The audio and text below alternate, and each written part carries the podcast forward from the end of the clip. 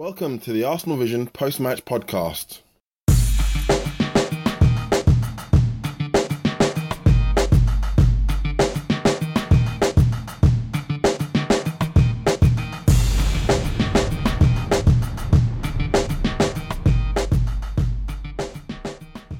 This is me, Lean, from arsenalvision.co.uk. Now, when was the last time you sat down watching the, or stood up watching the Arsenal match and you've just had your feet up, relaxing, chilling out, no stress at all, enjoying the football, and we've won convincingly in the Premier League. Not for a while, I think. That's how it felt as we beat Stoke 3 0 at the Emirates today. It should have really been more than that. Uh, but we were very comfortable and we played really well. So that, that was um, very enjoyable. And we have got a lot of our players back from injury now, starting to slowly come back. And uh, so much so we could afford to have them all on the bench today. A bench of Walcott, Ozil, Ramsey, Mathieu Flamini returning from injury as well. And we didn't really need him at all. And that, that's pleasing, really pleasing. Alexis Sanchez, well, what, what can you say about him? It's quite boring saying that now because I say that every week. What can you say about him? I said that last week, a week before. He's just an outstanding player, isn't he? Really? It's just the same thing, isn't it? It's just remarkable work rate, incredible skill, pace, great commitment, and scored two more goals today. The first goal was very good. Um, I enjoyed I, I enjoyed that immensely. I must say. So, what else? Oh, I want to talk about the um, the combination between Cazorla, Rosicky, and Alexis. I think our best football has has come when those three players have been together in the side, and that was the case again today one of you listening into this. Yeah, I think having those three players together really makes a difference to our, our team going forward and defensively as well. Because a player like Tom Rosicky, I, I say this a lot, but I do feel whenever he's in the team, he might not produce the best assist numbers or goals, you know, goal numbers and stuff. He doesn't he doesn't really contribute that way. But what he does do is he always makes players around him play better. Always, you know, he's always available for pass. His his passing is very good himself short passing, and uh, he works so hard to win the ball back. He's driving runs as well. He makes a big difference, and whenever good players, a good player around him, they all seem to enjoy him being on the pitch. As was Santi, and obviously Alexis was fantastic again today. So yeah, very pleased about that. Um, I'd like to, I'd like to keep Santi Rosicky on the pitch, you know, going forward. I don't, I don't know how that would happen. We'd like Ozil back and Walcott Ramsey back you know, I can't I can't see them being being um, stuck on the bench for too much longer. But we seem to play our, our better football when those when Rosicky's in the team. So yeah. Anyhow, um, yeah, very pleased about that, and uh, we, will see how we do against Man City and see what Wenger does with the lineup. I didn't mention I did mention the goalkeepers, but um, James, Elliot, and Paul are going to mention it now. So let them do that.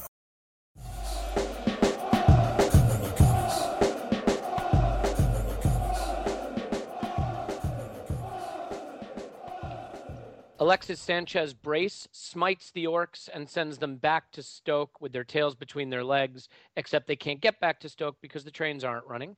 You are listening to the Arsenal Vision post match podcast. My name is Elliot Smith, and you can follow me, unfollow me, or block me on Twitter at Yankee Gunner. Uh, I am joined by two men you will certainly want to follow, not unfollow or block on Twitter, and read their blogs and just generally interact with them, visit them at their homes, uh, and possibly dine with them. Uh, first, is James. You can find him at Gooner Faithful 49. Uh, if that's correct. I, I say it differently every time just for variety. James, did I get it right that time or no? You didn't, unfortunately, but it, it was close. It was a good Gooner Fanatic. That's the one, yes. Gooner Fanatic 49. The fanatic you know that I am. You know what? Screw you. I corrected it myself. Uh, yeah, Gooner Fanatic 49. But but to be fair, you keep denying that's Gooner Faithful. Is James really faithful to the Gunners? We'll cover that on our next podcast. James, thanks for coming on, though. Thank you. Pleasure yeah. to be here. The pleasure is entirely mine. Uh, and as ever, we are joined by Paul from Pausing in My Pants, uh, a blog you can read and enjoy, also a Twitter feed you can read and enjoy. Uh, once again, Paul, welcome back. Woohoo! There it is. Yeah, and well earned this time. We got sort of a, a sad, sorry woohoo um, after I guess it was the Southampton match, but we mm. we we earned our woohoo today. There's a lot to cover. Um, it was a great game. I mean, obviously, we never look forward to playing Stoke, but to be fair, uh, we've pretty much had our way with them at the Emirates, and today was no different. 3 0 victory. I don't know if they've credited Alexis Sanchez with the, with a brace. Do you know if he was given the second goal, either of you?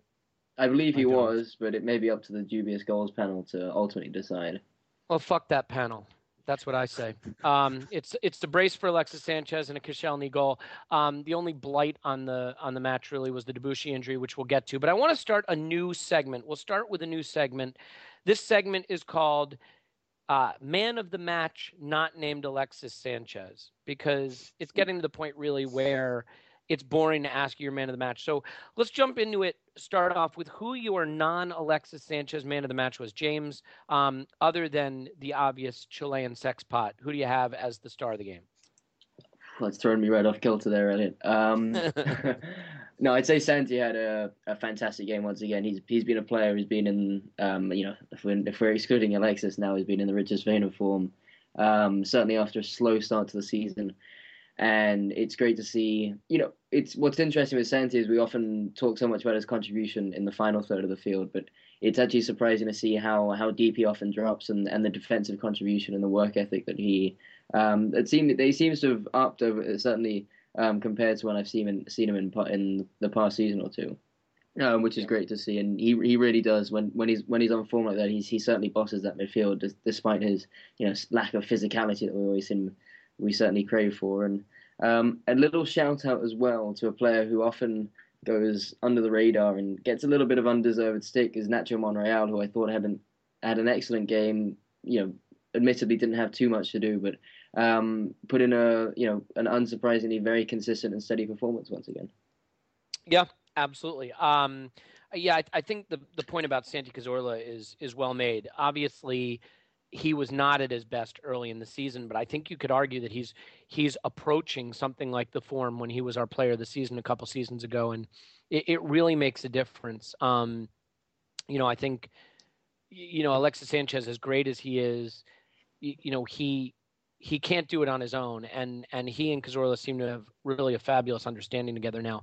Paul, how about you? I mean, uh, you agree with James that it was Cazorla, or do you have a different non-Sanchez man of the match? So I'd like to start a new feature we do every week: the not the not Sanchez, not Santi Man of the Match award. Okay, who would that be? That would be Thomas Rosicky, the uh, the third. Uh, what do you call him? The uh, the um, third musketeer in the case. I, I, thought the three of those guys set a tempo in that first five or six minutes I had a horrible feeling after five minutes we were going to play the most magnificent football, which we were, without a goal. And because one minute Begovic. later, yeah, yeah, because of Begovic. And one minute later, uh, knocks in that absolutely divine cross that uh, Sanchez picked him out with. So, uh, but yeah, I, I think the three of those set a tempo that defined the game. Yeah, I mean, um, Rosicky was excellent. I thought he was really, really unlucky. Um, you know, it led yeah. to the opening goal, but that save by Begovic that led to the corner, that led to the goal, the Koscielny goal, was an outstanding save. Low and to his right, the ball was headed Brilliant. for the corner. I mean, yeah. I think um, I think Rosicky's played brilliantly, and, and you know there is a question as to why he didn't get a chance earlier in the season when Jack was struggling, and I, I think he does a lot of the things we want Jack to do, carrying it past a defender, creating attacks, playing with that burst, but he does it in a more controlled and I think uh, genuinely, a generally more consistent way than than Wilshere was earlier in the season. Um, a lot of talking points from this match. Uh, obviously, the the first one is just with the with the starting eleven because Szczesny was dropped. Um, the manager said before the match that it was just due to the fact that Ospina was impressing him in training and even goalkeepers need a rest, which I mean is is comically. I mean, we we've heard a lot of things from Arsene Wenger to cover up reasons for dropping players, but that that one is right up there. Um, James, I mean, do you first of all do you buy that this was rest for Szczesny, or do you see it as what it obviously was repercussions for uh, the incident uh, after the Southampton match? And then, secondly, what were your thoughts of Ospina today? I know he didn't have a lot to do, but what what, what did you take away from his performance? Um, so primarily, it's it's certainly not a rest for a goalkeeper. Whenever you ever heard of a your your sort of guaranteed first choice goalkeeper ever being rested um, during a Premier League season, I I could be wrong, but aside from injury last season and that temporary time when Fabianski came in just to to give Szczesny a kick up the arse before being injured, there was there's never there's never a time where you've we've seen in the past where you've seen your first first goal just given given a slight rest, um, especially given that we've had this we've we've had a week off since Hull, and I think throughout this entire month we have games coming every every seven or six days. Um, so it's a slightly easier schedule in that regard. So this isn't necessarily the time in which you'd expect certainly a goalkeeper to be rested. Um, you know, there's there's been a lot of talk surrounding the smoking incident, um, and it in some ways, I suppose, epitomizes a little bit of the the, the aspect of, of Szczesny that a lot of fans and um, people have trouble with, um, which is the slight immaturity and slight sort of cockiness and that that slight strange, you know, mental side to to Szczesny, so to speak. Um, and I assume, yeah, and, and, one can but assume that Ospina starting goal today was was but a sort of was a punishment. And I think it's I, I think it's good to see that you know Wenger has, has followed through, given the fact that you know we brought in Ospina um, as a as a goalkeeper who um, he's got plenty of international caps. Um, he's got a he's come into the side with a with a fantastic with a certainly strong reputation. Um, and I, I, I think it's it's great to see that when when perhaps Szczesny has put to a certain degree his foot a, a, a, foot wrong, say in the Southampton game, and, and, and the way in which he reacted afterwards, that we we've seen um, his competing player, the the competing player for his position come in and and to be honest with you, I mean he wasn't he wasn't particularly well tested. The one thing that concerns me about David Ospina is he's he's only six foot, uh, which when you sort of compare that to the likes of the Crouch, etc., you do wonder if if he's going to have issues commanding his box um, in games in which we're we're penned in slightly more and we're facing a lot more set piece, a lot more balls coming into the box. Um, but you know, he, he had a he had a fairly steady game. I mean, the problem was against Hull as well. He had, he had very little to do, and he, he did make a very a very decent save right at the end in the 89th minute after having had a very quiet game. So that certainly was promising. But I do wonder, especially when you you know I hadn't noticed quite how short he looked um, as for a goalkeeper. Um, and one of the things we, we had noted with, with Szczesny in that West Ham game was just how strong he had been coming out um, and claiming balls. And I, I wonder if that's something that Ospina um, would be able to do quite so well. Yeah, I, I think that's fair. I, I wanted to insert a commanding the box joke here, but I'm not sure we're that kind of podcast, so I'm not going to do it. Um, I, I think there's a real question now as to where we go from here. I I, I want to ask it to you a little differently, Paul. Um, question one for you um, in this two-part test is. Uh, do you agree with the decision to drop Szczesny as repercussion? I mean, I think we're just going to all assume this was that he was dropped as a repercussion. We're not going to buy into the resting cover up.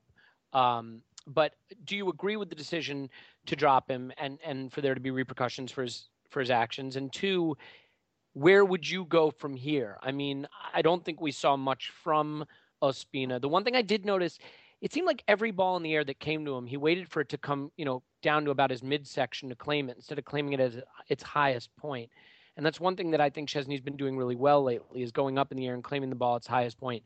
Um, so uh, I guess the question is, do you agree with the decision and to to uh, bench Szczesny, and would you continue to bench him and, and let Ospina continue, or would you go right back to the number one? I agree with the decision to bench Szczesny, but I think it's one of those really tough ones that unless you're in the middle of it, you can only make that it feels right. We don't know all the details. You know, we kind of know what happened.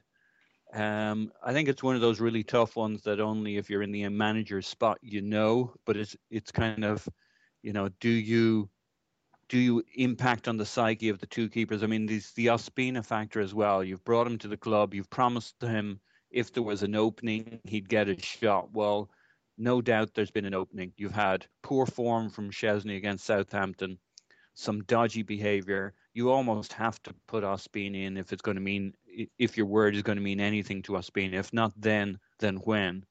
So um, from Ospina's standpoint, you kind of had to do it. Uh, Szczesny's had a few moments uh, over the last couple of years where his cockiness has got out of control. Um, so I think it's the right decision, and this was the right game to do it.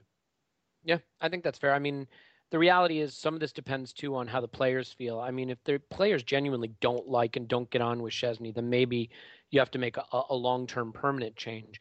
Um, we we don't know yeah. that obviously, but again, I've always been of the opinion that you're professionals. You're not going to like everyone you work with in any profession, and you want the best people in the in the positions. Um, I still believe Szczesny, at, least in terms of what we have at the club, is the best for us right now. Um, and if the manager needs to make a change, then you know I, am not sure. I'm convinced that Ospina would be the change to make going forward. But the, you know that's why he gets paid seven or eight million pounds a year, and I only get paid six million pounds a year to podcast. Um, but uh, let's move on from that. Obviously, early in the match, there was one unfortunate incident that that is going to hang over the, you know, cast a shadow over this match a little bit. That's the injury to Debuchy. Um, I, I thought when Arnaud, Arnautovic, or we'll just call him Orc number two or Orc number three, whatever he is, did to Debuchy was was dirty. Having said that, I've seen it a lot where players push guys as they're going out of bounds. I mean, Paul, did you think it was extremely dirty or a little dirty, but also a little unfortunate. And you know, how big a blow is that losing Debuchy given you know, I know Bellerin played pretty well today, but given that Bellerin and Chambers maybe have been a bit of a weak spot in defense. Yeah, I, th- I thought it was dirty, a bit dirty. Uh, I thought it should have been punished. It should have been a yellow card. Uh, I mean, it wasn't terrible, as you say. It happens all the time, and for some reason, because the ball's going out of play, that's open season. You can do that, and there's no punishment. You do that anywhere else on the field, it's a yellow card. Well, maybe maybe the penalty area they don't give it. It's this. Well, where did it happen? Rule. Yeah. So uh, it, it, it's kind of crazy. It was dangerous, but I mean, most times that turns into nothing. I think it was him hitting the uh, what do you call it, the tarmac area or whatever. It's because he was uh, in the air. I think you know if if he had been running, yeah. he could have controlled it, but because he had left his feet, the push I think caused him to land awkwardly. Uh, real quick before you finish, I'll let you know Arsene Wenger has come out and said Debuchy has to see a specialist. Then we'll go from there. A dislocated shoulder can take a while. Um, yeah, you know that doesn't sound promising. Um. How concerned are you about what that does to our to our back four? I'd need uh, I'd need the crystal ball for that. If Heller, if uh, Bellerin stay, stays healthy, mm-hmm. um, I think in most games, um, I think we'll do very well. Is he your first uh, choice over Chambers to play that right back position now? Uh, honestly, he is. I d- I don't think he's necessarily Arsene's, but it was interesting that Bellerin came on today. Uh, I don't. He's, he's Chambers too, even on the bench? No, I, yeah. I, I, don't think so. He's he's my my choice as well. Um, I let me let me ask you this, James. I mean, first of all, the loss of Debuchy, I think, where we would really see that the most, not just not just in terms of his experience and his strength, but he's phenomenal in the air. Um, and obviously, as a team that can struggle, you know, in our own box defensively, especially on set pieces, I think that's a big loss. Um, and, and, you know, I don't think Bellerin gives us a whole hell of a lot there. Um, you know, James, are you? L- let me ask you a question. Forget what Arsene Wenger will do because I think we know he won't do anything. But if Debuchy is out for a long time, I mean, let's say this is three, four months, would you go get another right back, maybe a loan or something, an experienced right back who has a lot of top flight experience, given that your only two options now are teenagers who combined – probably have less than 25 or 30 Premier League games. I mean, probably significantly less. Um, and again, I'm not asking you what you think he would do. I'm asking you what you would do. Would you go try to get a stopgap solution at right back, or would you just say it's Bellerin and Chambers' job now? Um, well, firstly, Debuchy will certainly be a big loss. Um, mm-hmm. if not for his physical presence um, and his clear sort of attributes as a right back, but also for the again the lack of consistency that we're able to show across the back five, um, which is you know in itself has been the biggest issue that we've that we faced. Um, and it did look like at some point in the game that this was just going to, aside from getting the three points, was going to perhaps be a match in which we incurred a significant number of defensive injuries because um, Koscielny, not too long after Debuchy's injury, was um, looked like he was struggling, but fortunately it was just something he was able to run off. Um, and and don't forget Monreal getting uh, yeah, exactly. uh, Peter Crouch elbow to the face. Absolutely, and then Staples above his uh, eye put yeah. in apparently. Um, I I personally wouldn't get an experienced right back in, and the reason is we have we have two right backs in Bellerin and and Chambers, both of whom seem to be very very talented individuals. Going off Paul's point, I think in some ways, you know, a, a, very contradictory to um, the point I made regarding consistency. I'd almost rather see Bellerin played for home games and Chambers for away fixtures, um, just because of the type of uh, games in which tend to play out with, uh, at the Emirates compared to away from home. Um, and I think if you bring in another experienced, uh, top class right back, the issue you have is once Debuchy does return, you you find the path for either one of Bellerin and Chambers to get into the side very very difficult. Um, and I I know I know the argument often is like if, if there's a better player available, you, you know you, you need to bring them in, but I don't think that's where our priorities lay. I think one of the other issues with Debuchy being injured is that he we saw that he was actually chosen to play at centre back with Chambers moved to, to right back in one game was it was it Liverpool um, but mm-hmm. I what you now have is he's he's another you know quote unquote potentially versatile player to play that centre back position who's now injured. Um, so let me ask you. I mean, what what about going and getting a player who's not getting a lot of playing time at a, at a club but has experience, who can come in and play right back, but also can cover center back. So then maybe you don't have to go get center back. I mean, I'm thinking about a player. Um, there's a French player at City, Bacary Sagna, who uh, you know could do both of those things. Is is that someone who you might look at? um, listen, can he play defensive midfield as well? Um, I, I just I don't. Yeah, in theory, a someone who can play very competently at right back and centre back would now be ideal. But I think the priority still has to be at centre back, just because I feel more comfortable with Chambers playing um, at right back, and you have Bellerin, a very talented individual who had who had a good game today. He's he's looked he, he looked good against Newcastle. He's looked very good in the home fixtures. Um, and I think this is now an opportunity for them. We've often seen in the past that younger players or players who, you know, you can look to Rosicky now who have prospered through the injury of um, of, of, more senior individuals. And I'm I, I think that Debuchy injury causes further causes further concern for the lack of centre back coverage that we have because you I I expect Chambers to be starting right back, so that means that he's more susceptible to perhaps getting injured, which then leaves us with I suppose Nacho is the only possible player that can fit in at centre back, whereas uh, uh, even previously our emergency option was Debuchy. So I, again, I, I I think it hammers home the point that we definitely need a, a centre back in, um, and whether that's a a, a, a, sort of temporary stopgap in, in a loan or or an sort of older player who who might only be signed on, on a two year or a short contract, um, or whether Wenger can actually get the centre back that he's he's looking for. I, I take a different view of it, um, which will surprise absolutely no one. Um, you know what, James? I and I see your point, and I, I agree with it to an extent. But here's the way I look at it: uh, Debuchy was intended to be the starting right back this season. Chambers was intended to be a backup right back, backup center back who would get a couple of games here and there, probably playing the cup. Bellerin probably wasn't even meant to be drafted into the first team this season. If Debuchy's out, let's say for three, four months, where it's basically his season done. You're now saying that Chambers or Bellerin are your starting right back, neither of which were meant to be that. Um, and they're going to have to play every game. And let's not forget the Champions League is coming back. Um, I know it's a little fanciful to expect us to go too far, but we have a very winnable tie, and who knows beyond that.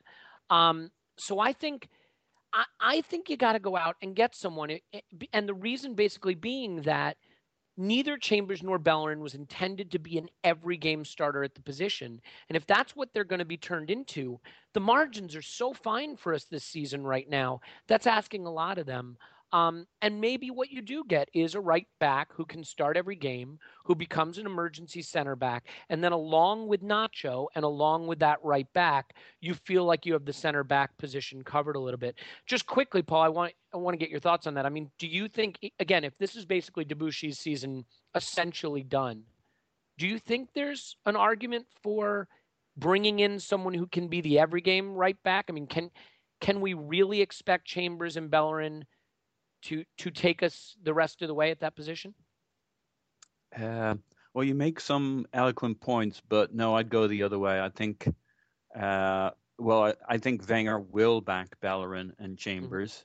Mm-hmm. Uh, I think, given our list of priorities, uh, I'm more in the James Seago camp here. Of my focus will still be finding the right centre back, DM, or centre back and DM guy that that's proven such a a, a task mm-hmm. that uh, you know if we can find that guy in the window, I don't think we can. So that'll be pushed off to the summer. We just need a good loan at centre back, somebody who can work with Mertesacker when Koscielny's injured, better than Chambers has been. Wait, Elliot. Uh, sorry, yeah. Paul. Go, go, go ahead, James. Yeah. Well, let me ask you this: if if we go ahead and get a right back who can somewhat cover centre back, prior to this game, what has changed in our need for a centre back further to that? Because ultimately, we, you know, we were still we were still talking about the craving for um, a backup centre back for that of Mertesacker and Koscielny. Right. Um, well, well, even with even with Debuchy, Chambers, Bellerin all fit, um, and I don't think us bringing in a right back really solves that issue. I think I, I think to a certain degree for a half a se- for a half a season you have to look towards the talent of Chambers, and I don't think there's any denying that both Chambers and Bellerin do have talent. Obviously, with inexperience comes certain flaws to their game, which you know may may come to cost us. But unfortunately, that that can be the issue with with footballers as a whole with with these types of injuries. And I don't think you can change the long term landscape of the way in which Wenger builds a squad because we, we, we can't always just think about just these next few months coming up as well. That decision also has a major impact over the, the 12 months uh, um, after that and the 12 months after that, especially if you're looking to sign someone on a three year contract. And I do think that the centre back is, is, is the biggest issue because Koscielny in in a couple of weeks or in a couple of months or, or a couple of days is is going to be feeling that Achilles again and um and and the need is is severe because that's been our biggest issue has been really that centre back spot and I think I, I, go sorry. ahead sorry I, well, I was just going to say I don't disagree. I mean, but but here's my point, right? What we, m- my belief is that what we'd be looking for for a center back in January right now is a stopgap backup center back. I don't know that we're necessarily looking for the solution at the position. If you bring in a guy who's going to start at right back, who is a backup center back, you know, I don't think that's a lot different than bringing in a Winston Reid who sits on the bench and is only there when Koscielny needs a rest or if something happens to Mertesacker. Um, you know, I, I, think Nacho Monreal, although people are loath to admit it, has been good at center back when he's played there. I think if we had a right back who could also play there, um, then your default position just becomes that, that that guy becomes your center back or Nacho becomes your center back, and then Chambers or Bellerin can come into right back. Um, but then you'd be in a position where you have four players who you feel reasonably comfortable with playing at that position. Now, if, as you say, Arsene is really looking at a long term solution at center back this month, that certainly changes the equation. But I've always been of the opinion that seasons are not things you just flush down the toilet completely. And if you believe that Chambers and Bellerin are not good enough to get us over the line to, let's say, a top four finish, not good enough to get us over the line to, let's say, the furthest possible progression in the Champions League, then I think you have to do something. I mean, it's worth remembering that Bellerin was humiliated by Dortmund away. Bellerin was, you know, subbed at halftime at Stoke. Chambers was completely undressed and embarrassed um, at Swansea. And that can happen to anyone. I'm not saying they're alone in that, but these are young and experienced players. And we have big, big fixtures ahead, and we're a big, big club. And big clubs – think long term, but big clubs also think short term. They don't throw away second halves of seasons just because you have two young, promising players. So I think we'll agree to disagree there. But Paul, anything to add on that point really quickly? Because I do want to get into the specifics of what was actually a very positive, upbeat, and enjoyable game. Sure, I agree with all your main rationale for looking at it. I think Bellerin, a he's he's starting to come into his own right now.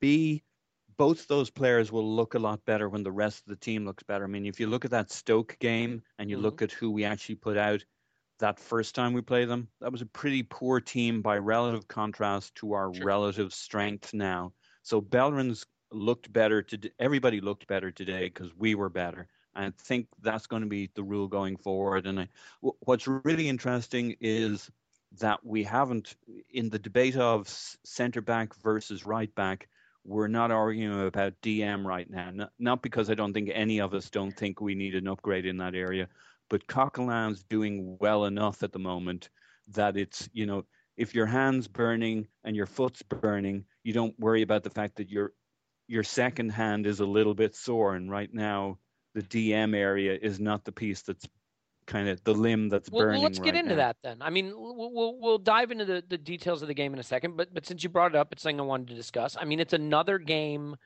where Coquelin started in the defensive midfield position, and he really didn't put a foot wrong. I mean, I don't think anybody believes that long term Coquelin is, well, I shouldn't say anybody. There may be people by now that believe Coquelin is the long term solution because that's really how quickly opinions change in football today. But um, you can only evaluate a player based on what you see. He's come back hungry. He's taken his chance, and credit to him, he's played really well. I think it's clear. I shouldn't say it's clear, but I think for most of us, we believe he has passed Flamini on the depth chart. I'd be curious to get your idea of whether you think he's passed potentially even Arteta. And, you know, Paul, why don't you just sort of finish up your opinion? I mean, what do you make of Coquelin? We know he can tackle and likes to tackle. He's starting to look a little more comfortable on the ball. Um, how do you evaluate him today? Yeah. Well, I think part of our issue with Coquelin, if he just arrived, I think we'd be even more excited about him. I think we all got burned with him before when he had two or three, four games with with us in the early days, and he looked really slick. And then he just went to meh. You know, he'd come on and not really do anything. Um, I don't know if the Coquelin 2.0 here, if he's learned what he needed to learn about keeping that intensity going. He's obviously much quicker than either of our other two DM options who are injured. Uh, he's more athletic. His distribution is not going to be as neat as Arteta's. I mean, it just never is. So if all three are fit, it's still Arteta for me. But I could see a lot of games where I'd want to see Arteta, Coquelin when we needed something more physical. I thought Coquelin did really well today. Uh, I wouldn't quite say he didn't put a foot wrong. He, from a DM standpoint, you know, he, against Stoke, he did everything we needed him to do. But his distribution, his decision making, you still see a few dodgy things he does, and I think we've seen that in each game. I think he can get better at that, but I don't know if he'll ever be that. He, has got lots. Of, he, it's, it's interesting because he's lots, got lots of skills and tricks and really good touches, and then he does a you know, a dumb pass where he puts it between our guy and their guy right in no man's land mm-hmm. and creates a kind of uh, a one-on-one ball where there really was no pressure. So, but overall, I'm very encouraged by him, and he's he's he's to me he's. I feel bad about poor old Flamini. I really do. I think he's done everything he can do within his abilities. Um, he just is not at, enough. I mean, he's he's not yeah. good enough. And he yeah. and he's not. Re- I don't think he was ever really a DM, and that's what we're asking him to do. I think he was a and kind of that the role I talk about with Coquelin beside Arteta, that more physical second center mid for when that's what a game calls for. That's what Flamini was to me, and now you know sometimes we use him like that with Arteta, but really he's here at this point as a DM, and I think Coquelin hasn't beat in either one of those roles. Yeah, I, I, mean, two tackles, three interceptions, two clearances. When it comes to touches, you know, he had the fourth fourth most touches in the team, so he's getting involved. But his pass completion percentage was eighty percent, um, mm. whereas uh, an Arteta would be ninety two percent. You know, ninety three percent. Uh, you know, Cazorla by contrast, just to use Cazorla, mm. 115 touches, nearly double the touches, 93% pass accuracy. Wow. Um, So, you know, Cazorla played 89 passes, completed 93% of them. Coquelin played 50 and completed 80. And I think that's where you see the difference. I think Coquelin is more tigerish, uh, dives into the tackle more um, than an Arteta. I think he's happier to sit more. But as far as starting the attack, linking up, keeping the ball moving, our possession game, that's where we could have an upgrade from Coquelin. Those stats I'm getting from Who Scored, by the way. So uh, for anyone wondering, those stats are coming from who scored. Really quick on Coquelin um, for you, James. I mean, I'll ask the basic question in terms of how impressed have you been with him, and, and do you even think there's a, an argument for him being ahead of Arteta? And then the other question is, has anything you've seen from Coquelin changed, dear God, uh, your belief that we need to sign a new defensive midfield player? um, I, you know, I've, I've, I've been impressed with Coquelin. He's he he's done very well over the over the games that he's been starting, the last four or so fixtures that he's been in the first team.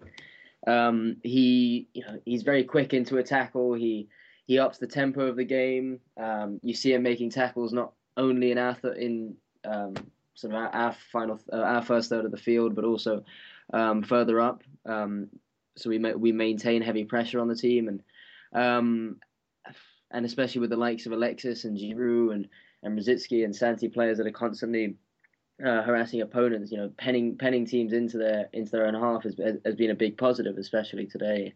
Um, but the thing is, in a game like that, in a, in a game where we've got to be honest, Stoke were pretty poor.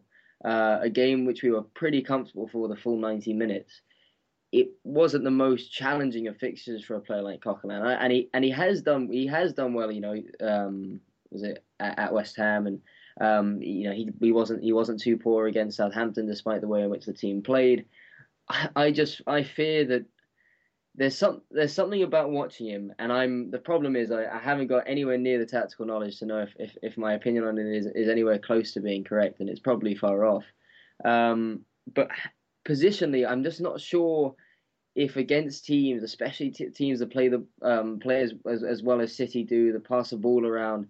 I feel like he's a player that you know he, he's he's got that, that sort of terrier component to him, much like Mathieu, um, although more disciplined and, and more effective. Whereby I do I do feel that he sometimes leaves the back four a little exposed to the kind of work that we want our defensive midfielder to be doing. Um, and although he does have the pace um, and the quickness of mind to sometimes make up for that, I wonder if it can be somewhat costly at times. And that for me is one of the is is one of the issues with him defensively. On top of the fact that you know his his pass completion rate isn't isn't as strong. But I think that's something we know with that you're going to get with with with Francois.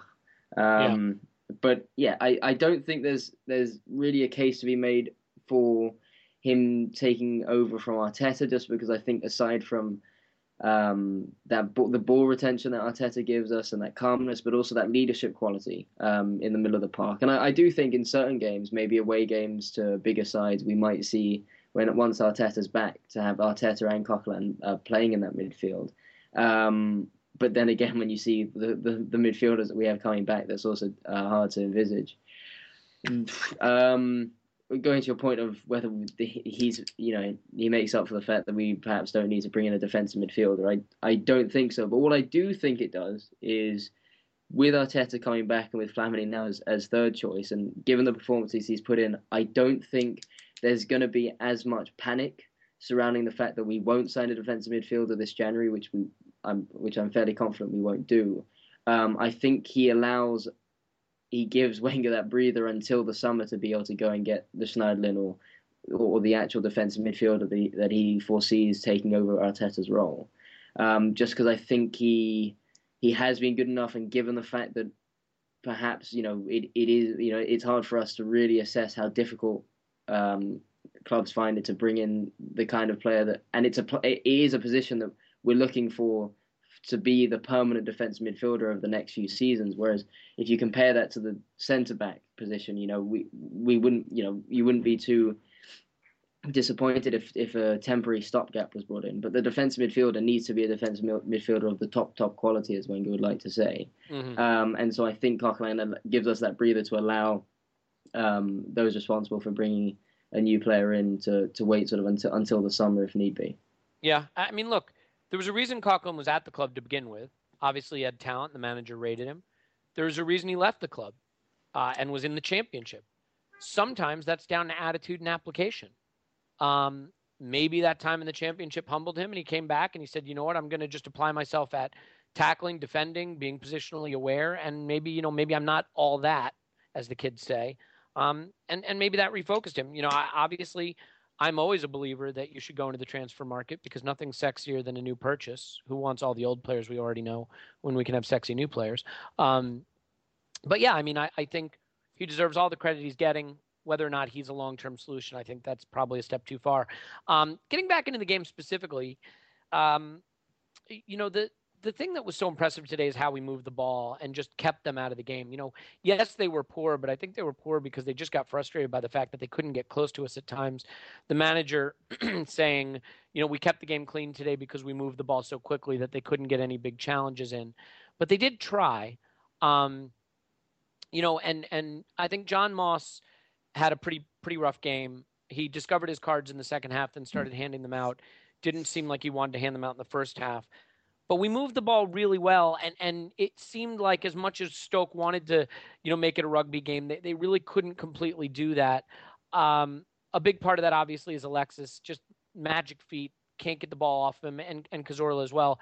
As far as Alexis, the manager went on to say, um, Alexis is one of the best players. He's a fighter with a combination of talent and fighting spirit, which is very difficult to find. Uh, Paul, is Alexis for you right now? On on current form and the way he's played this season, the best player in the Premier League? Um, yeah, he is. I, I thought he, I think he's exceptional at the moment. I was think. I mean, we've all had this thought: if Sanchez was Suarez, if you know what I mean. Yeah. If the guy, if we bought Suarez and if he was playing just like Sanchez is now, we'd think he was worth every penny of that 40 million plus one or if we'd gone to Tim Payton's 55 million or whatever the number is. Mm-hmm. I mean, he's just that good. Even with the. I, I didn't I, realize I, Tim Payton had 55 million. That, that's a good job running the AST.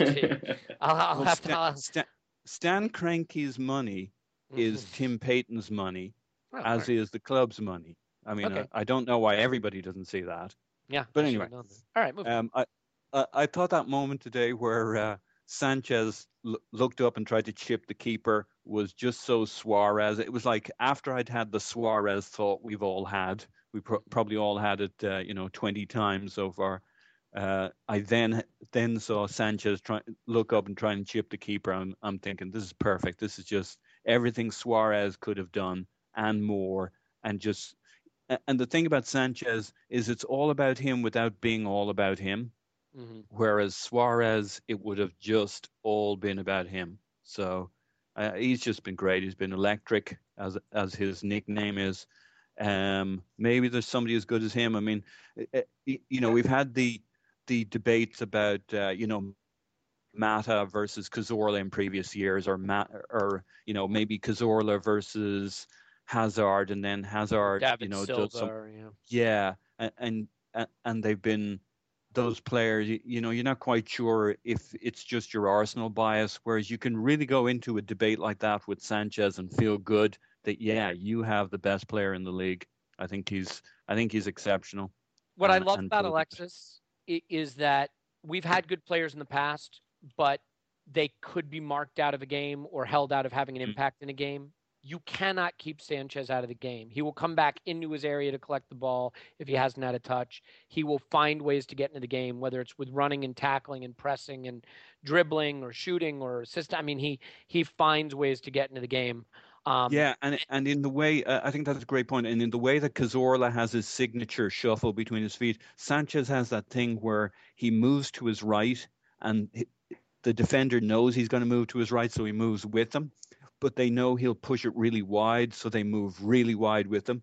And Sanchez is so quick moving that ball. It's kind of like that foosball, t- uh, table tennis or table football thing, you know, where you shove the ball to the right and you flick. You mm-hmm. know what the guy's going to do, but if the guy's really good, he can move it further and faster. And he just does that, knock that ball to his right, go past a player, open up the field onto his right foot from the left. I mean, you know what he's going to do, and there's no stopping him. Yeah, I mean, James, I think uh, you know that that goal, the the first goal that he scored today was was sensational, and and um, you know part of it though was was also the link up play with Rosicky. He seems to have a good understanding with Santi Cazorla. You know, I I think now we're we're reaching a point where it's fair to start asking questions about who the manager is going to pick. Um, with Man City coming up next weekend, and based on the way we played today, you know, Ozil just coming back. Theo still looks rusty when he comes on. I, I don't believe Welbeck will be available. He's still a little bit away. Would you would you stay with this lineup? I mean, just based on the the the understanding they seem to have. Uh, keeper issues aside, and by the way, I will point out that in his post match comments, the manager uh, had a comment on Szczesny. Basically said, I don't want to talk too much about that. The more I talk about it, the less I will inform you. So I think he's moving a little bit away from that nonsense of I rested the keeper. So we'll have to see how that plays out over the week. But because of the understanding that Alexis is starting to develop with some of these players like Rosicky and Cazorla, would you be tempted to just say you have to stick with this lineup at this point? Um, I don't think you have to because I think the one major change you'd probably look to make is, is bringing in Özil for Rosicky. Um, and let you, me just read one thing to you um, in, in, relation to that. One thing that um, that the manager said about him: he lacks match fitness, but he's physically he's fit physically. He'll be back fully in two to three weeks. So, do you think that's maybe a little hint that he doesn't want to make that move yet? Well, it's it's funny. I, I, I was about to read that quote myself as oh, I'm sorry. on my on my timeline. No, but you, you, you did a far better job of it, Elliot, than I than I would have. So, you I am quite the news editor. Elliot. Yes, thank you. Um, no, I mean, I think I think the team will be pretty much the same, Debuchy aside, and I I imagine Ospina will keep his place, especially given the fact that you, perhaps you can you wouldn't consider City to be you know that you wouldn't consider their major threat to be that of consistent set piece and balls coming into the box as such. Um, now, do you bring in a player? The thing is, with regards to the understanding that's formed between Alexis and specifically Rosicky, because the the understanding between Santi and Alexis has been fantastic to watch, and certainly um, Alex Oxlade Chamberlain to a certain degree as well. Um, certainly between him and Santi, but you know Rosicky's only come in for the last few games, um, and he, you know, he hit the ground running pretty quickly in the QPR game. He scored, you know, even, when we were down to ten men, and I think he's he's shown that sometimes it doesn't necessarily, although he you know, he wasn't injured as such. He'd been training for um, the entire season without playing, but you know, sometimes it if if you've got the quality and if the team is playing well, sometimes you you can fit right into that side. And I, the problem is when when you're talking about Mesut Ozil, where let's not forget we're talking about one of you know potentially one of the best players um, in the world. So I, I, I still think it will be a tough decision for the manager to to immediately to you know straightforwardly keep that first eleven when you've got a player like Özil uh, mm-hmm. uh, who you can possibly bring in for a game like that against the um, against City at the Etihad. Um, but yeah, no, I, uh, I, I, I, I, I, based on that, I, I wouldn't be shocked to see Mesut start next week. Um, although the quote, as, as the quote as you um, so eloquently um, read out, is certainly does suggest that Rosicky might start next week. By the way, I just want to take this moment to plug. If you want to reach me at Yankee Gunner on Twitter for all your reading needs, um, you can find me there, and we we can work on uh, uh, reading for your weddings, graduations, bar mitzvahs, all celebrations. So just and know. and Gunner Faithful forty nine is also um, a top top Twitter handle if you want to if you if you want to pra- practice your speech and uh, um, and and anything of the sort. Yeah, absolutely. I, I couldn't agree more. Uh, but but you definitely don't want to miss Gooner Fanatic 49. That's really the one. Mm. Um, uh, so, hey, let me ask you this. This is a question that comes from our producer, Mean Lean. You can find him uh, at Arsenal Vision on Twitter. Uh, it's a question that I want to phrase, I, I want to preface, and then I'll ask you really quickly. I don't believe we could have only had one so I don't think that is necessarily how it works. But if you could have only had one in preseason, would you have taken Cesc or Alexis, knowing everything we know now, James? Oh, Linus, what have you done? Um, for a straight comparison between the two, I would certainly take Alexis. Mm-hmm. Um, yeah, I, I, I, don't really, he, he's phrasing it you could only have one. Obviously I, I, want to preface it by saying i don't think that was the case. I think we could have gone for both. But if you could only have one you would go for alexis. Well certainly. I mean he's he also it's a position that we needed more um, than the one in which uh, uh plays. But even aside from that you know we've we just discussed that i think you know alexis is is right now the best player in the premier league. He's so he's so effective uh, he's so direct the I, I, the argument against that, by the way, since I I I, I didn't um, talk about it, was that you know I guess with Aguero having been injured, he's the he's really the major the the other major player that you could perhaps um, attest is, is is the one that sort of is is at Sanchez's level at this moment in time, and to a certain degree, Hazard. But you know, it's bringing up Fabregas sort of you know brings a um, a whole lot of other discussion to the forefront, but probably something that I'd rather not get into. Yeah, I, I mean, look, I'm the I'm the one of the biggest complainers about not getting Cesc out there. I think Tim from Arse to Mouse uh, chairs that committee, but um, I would I if I could only have one, I'd take Alexis over Cesc. Um, I just I I he is quickly becoming, you know, one of the Arsenal greats. I mean, I know it not Arsenal all-time greats, but you know, just over the over the last few years. Um, I mean, what about you, Paul? A- any any misgivings at all? If you could only have one, would you do it differently, or are you very happy with how it worked out? Happy with how it worked out. I think the the baggage aspect, especially for mm. Arsenal as a club, you know, you're not talking about him coming to any club. You're talking about coming back to Arsenal. I think that's a that's a risk you don't take. Now, if you could have both do you take both? Uh, you know, I still struggle with that one because we're pushing Ozil out to the wing maybe to get him on the field. Well, we're doing that already to get Jack Wilshere on the field, but that's another uh, story. Exactly. so you throw Cesc in, you know, it, it, you're starting to pile up. It, again, it comes back to that's not where our issue was. Now, I, I, I you know, I, Let, us let's, let's do this. Let's honest, not retrace pers- our steps. I still personally love Cesc, mm-hmm. so I have all of that. But in the way that a femme fatale. You just can't get, you know, in a film mm-hmm. noir, you just can't get the woman out of your blood. Yeah. Well, well, I, I, I think we made the right choice between the two. The question of whether we could have had both mm-hmm. is, a, is, a, question for another time. Um, we're going to enter what I like to call Elliot's criticism corner. This is the part of the podcast where I find something to bitch about. Um, this is my favorite part of the. This is the favorite part. So, I thought it was a brilliant performance today. Um, we got to see Ozil, little bit of rust, but but still had that one spectacular back heel flick to Nacho Monreal. No idea how he saw he was there, knew he was there. Theo Walcott, I mean, obviously great that he got into the position. The finish was atrocious. Um, it's disappointing. Let's just hope it's down to rust. I mean, but in general, Theo has actually been a pretty good finisher, uh, at least in recent seasons in his career. But a player who didn't really impose himself today, didn't really seem to link up particularly well or, or have many things working in his game, um, is a guy that I am loath to criticize and rarely have a negative word to say about, but it's Olivier Giroud. Um, Paul, I don't think Giroud was was particularly involved today. I thought when he got involved, he didn't offer a whole lot, and I think right now it's sort of murky as to who the real center forward option is. Alexis can play there. Um, Welbeck is obviously probably not too far away. What did you think of Giroud's day? He also seemed to get wound up a little bit by the physical play. He kind of shoved Shawcross in the face, and given that he's just back from a red card suspension, I mean, maybe not the smartest thing.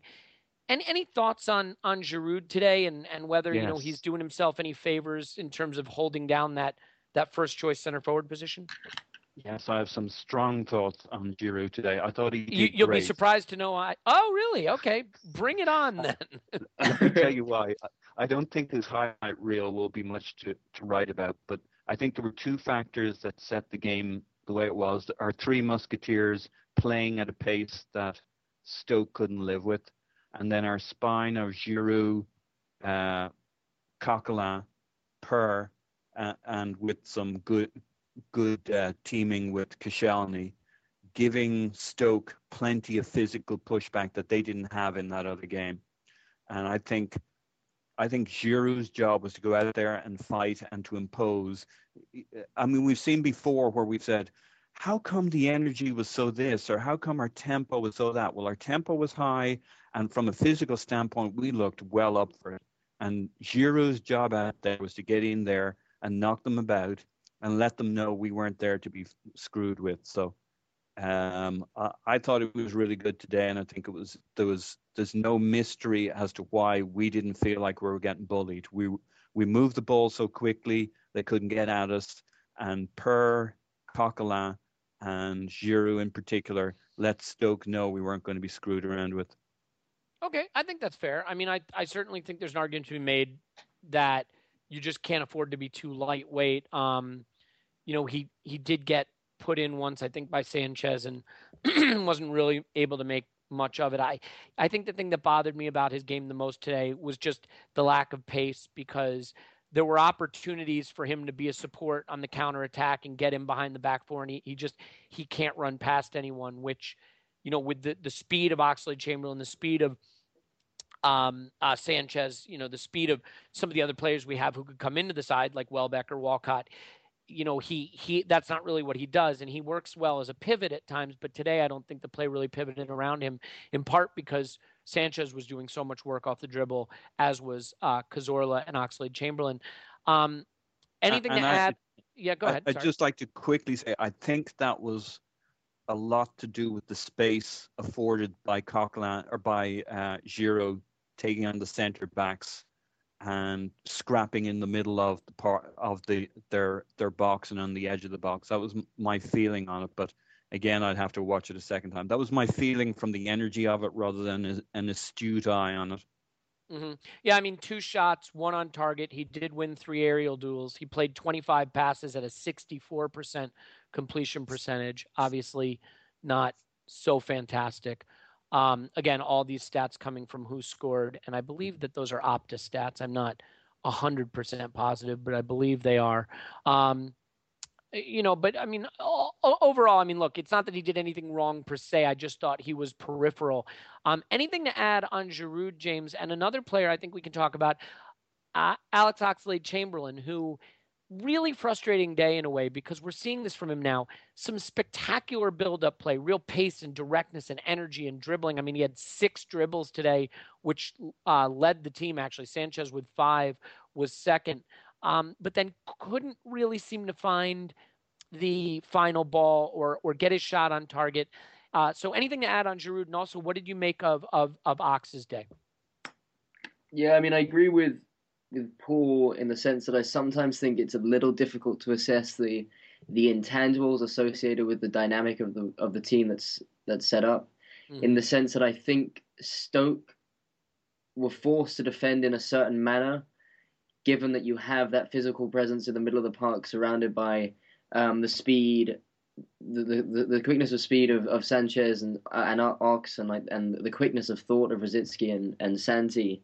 Um, and so I think that, that dynamic really allowed Sanchez and, and Alex and, and those four the, and, and the three musketeers, as Paul has referred to them as, to to flourish. But again, that that's not really down to any like particular, you know, distinct tactical insight of mine. It, much like Paul, that that just seemed to be the way in which um, the game panned out. Um, I'm not sure if you know if you'd had Theo Walcott in his place with Alexis through the middle, whether Stoke would have been able to um, change their setup and and whether that, by having too many creative and quick smaller players like we saw against Southampton, whether that would have sort of restricted the way in which we could have um, gone at Stoke because I, I, there were still several times where the ball was you know the ball was sort of just lumped forward. I think you it, it's difficult to also really assess just how how much easier the team how much more comfortable the team feels in tight in, in difficult situations defensively to just you know whack the ball up forward towards a, a Giroud and, and to have that type of outlet. Um, and it's it's also tough to assess with, with those types of stats because often the types of aerial duels that you're you're forcing Giroud to get involved in are tend to be the ones that he might be more likely to lose. Um, when you look at his pass completion, admittedly it was it, it, it wasn't great, but um, he's also tends to be in situations that where he's, he's playing passes that are slightly riskier than um, than other players on the field. Um, that's not to say that he had a fantastic performance, but I mean, again, it's it, it's down to having that sort of balance in the team, and I think also um, there, what was quite surprising is for a player that is very much that pivot up front. He there were several several times um, where I was uh, quite pleasantly surprised by the amount of times he each he came back and won the ball back very deep in our own half. Um, so it's nice to just see that sort of work ethic. You know, in in a similar way to the positives we talked about having Danny when Danny Welbeck has been in the side and, and Alexis is is that you know defending from the front to the back and um, I think that's something that we've we've struggled with in, in the past and something we haven't necessarily seen with the team. Mm-hmm. Now moving to Alex, I it, it's interesting you bring that up because it's it's a funny one with Alex, but uh, for much of the start of the season, he was the he's been the bright spot during uh, especially during a period in which we were quite tepid as a side, um, where there weren't many positives to draw from from various performances of ours. Um, and every game he he has that ability to drive past players and and make things happen. But as you say, he doesn't. He hasn't really yet this season shown a consistent level of of, of productivity from an as, from the aspect of, of assists and goals. He he got the assist against West Ham for Danny. Um, and there was that moment in the game where he played in Santi, who um, tried to chip the goalie and was only a few inches away from um, having a t- uh, trickle under. That was under some sensational play, yeah.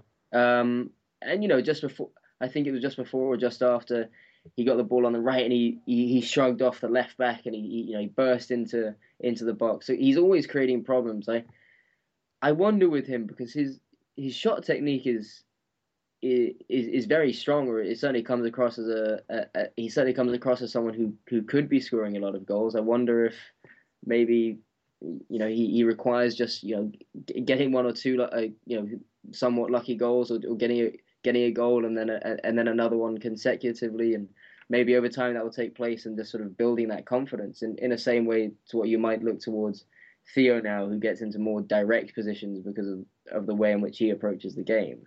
Mm-hmm. Um, but yeah, I, I, I, I think when you have an Alexis on the left, um, you can and you know a player like Santi in the form that he's in, you can you can somewhat afford uh, a player who who's taking those risks and who's constantly beating players and, and causing problems, but not necessarily providing that final um, touch to it. Because I think I'm well, at least I, I, think that that will that will probably that will come over the over the next uh, next few weeks and months. Yeah, I you know I think the thing that was just so interesting today and so good to see is we we started to see some of the the the flair and the sparkle in the final third and the interchange of the ball and the movement and the passing and I think some of that just comes from understanding and between Rosicky and and Cazorla and uh, Alexis Sanchez and Oxlade Chamberlain they they started to seem like they were really understanding each other and and, you know, I, I think Ox is another one whose position is going to be directly under threat with the return of Mesut Ozil, Danny Welbeck, Theo Walcott. And you just, if, if that final ball was there, he'd be impossible to take out of the side. But right now, you just wonder. I mean, we did spurn some fantastic chances today, and and obviously it was a great, comfortable 3 0 win. Um, but missing chances is something that over the past few weeks is, has been a little bit of a concern. So you'd like you'd like to see him in particular starting to get those shots on target and hopefully scoring some goals. Um, let's wrap up on the game just with an analysis of two players who made late appearances, uh, Theo Walcott and Mesut Ozil. I thought there were some bright moments um, for Ozil, maybe not quite as much. I mean, Walcott only had six touches in his in his appearance, and in his previous appearance, it was something similar. Paul, um, quickly uh, what did you think of, of of Ozil and Walcott, and fully understanding that they are shaking off the rust? Anything there that, that encourages you? I just thought it was funny. Uh, Ozil, um, you know, he's only on the pitch for a couple of minutes. He hasn't been back for ages. You'd think he'd be full of energy and like, you know, like a little rabbit running around, all excited. and uh, you know, he did a couple of nice things, but his body language was so classically Ozil, so kind of like disappointed, languid. languid. Yeah. You know, you look at him and he's not moving at all for a moment. But of course, that's classic Ozil. It's like his stealth mode. Yeah. Um, so you know, even he's not tired. He's not. Uh, it's not like he's played 17 games and he's all you know, struggling with existentialism. This is as excited as Ozil will ever look on a pitch. Um, right. You, you know, he'd had that clever little flick so he could feel good about himself, and yet his body language went straight back to shoulders slumped, kind of whatever. That's you know that's Ozil. That's what that's what you get. So. Yeah, I mean, having said that, right? He he got into the position to, um, you know, to make that that one flick, but also nearly got it, you know, got him for a goal. So sure. I mean, uh, uh, yeah, and my comment is not that he didn't play well in his ten minutes. It's just that if you're ever going to see him looking like he's loving the game, you would think this 10 minutes when he's just back, we're 3 0 up, he's getting chances, he's yeah. getting a chance to show off. You know, the body, that's just Ozil. That's his body language. Well, maybe you it know, teaches us not to, to, read his body language as being representative exactly. of anything. Uh, yeah, I think yep. that's a good point. I mean, um, James obviously had that fantastic flick. Uh, what about Theo? I mean, it's a really bad miss. Are we just going to praise him for getting into the position and and call it rust, or is there more to it? Because I mean, a confident striker in that position, I don't think takes that shot that early. I mean, he looks up, either rounds the keeper, or he just passes it in either corner. Um, only six touches. He didn't really get very involved in his previous appearance, and also a little bit of that casual body language in the defensive half of, of the pitch. You um, you have any issues with Theo, or you just you just say that's Walcott and he's making his way back? Um, the one thing I think is important to qualify for both of the players coming on was that the game had become su- seriously pedestrian by that point. Fair I mean, enough. even at three 0 like both Stoke looked completely disinterested in the game, and and the tempo of the game had dropped significantly. Um, not too long after scoring that third, and so I think it, in some ways it was a, like it, it was a fantastic opportunity. It was the opportunity that Wenger had been looking for to bring on the um, certainly Walcott over the last few weeks, but um, you know, and, Ozil and the players that are just coming back from injury. But because of that, you could you could sense that our tempo had dropped. It, it's a little more difficult for the attacking players to really sort of stamp their authority on the game when, when the team itself has dropped slightly. Um, that being said, you can't you can't take too much from it. I do, as you mentioned, when he was through on goal with the kind of pace that he has. I mean, he's normally you know he, he's normally taking that touch and, and heading and you know taking himself into the area before, um, at least in the past, slotting it away. But that was not only did he did he take the shot very early, but he dragged it quite significantly wide. So it was it was disappointing to see. But I think a lot of strikers would attest that. Uh, you know, when it comes to goals, confidence is by far the most important thing. It's uh, away from technique, etc.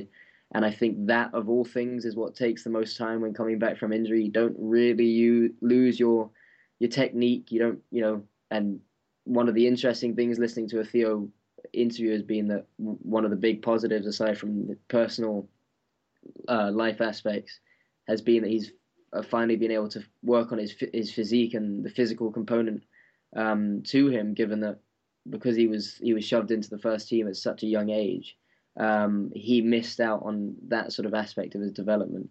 So you know, really that time away is it, a lot of it's very, very men, uh, you know, is very, very closely tied to the mental aspect of, of the game, and I, that in particular is going to take a little while.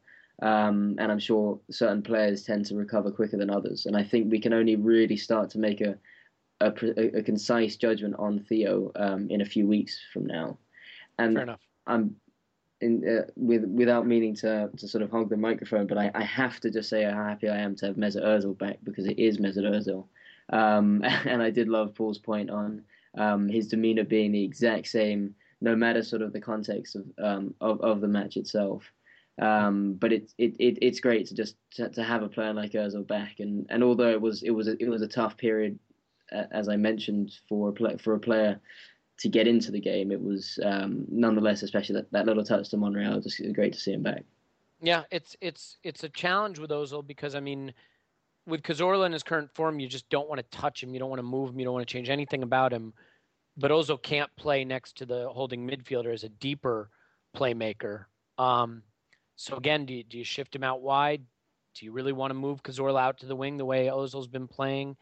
It is a conundrum, and with with Ramsey nearly coming back, he definitely is the best fit for that position next to the deepest lying midfielder, along with Rosicky.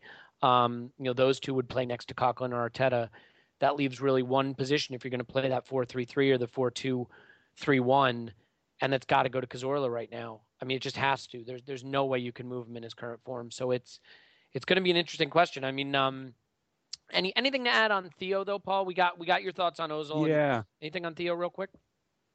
Yeah, uh, I had the same thought on him shooting very, very early, but he has previous with that. I remember absolutely. Uh, I tweeted the same thing. Champion, yeah. Champions League qualifier. Maybe it was against Udinese, Udinese. a few years mm-hmm. ago, and he was like he was counterattacking. It was one on one versus the keeper, and he shot from miles out.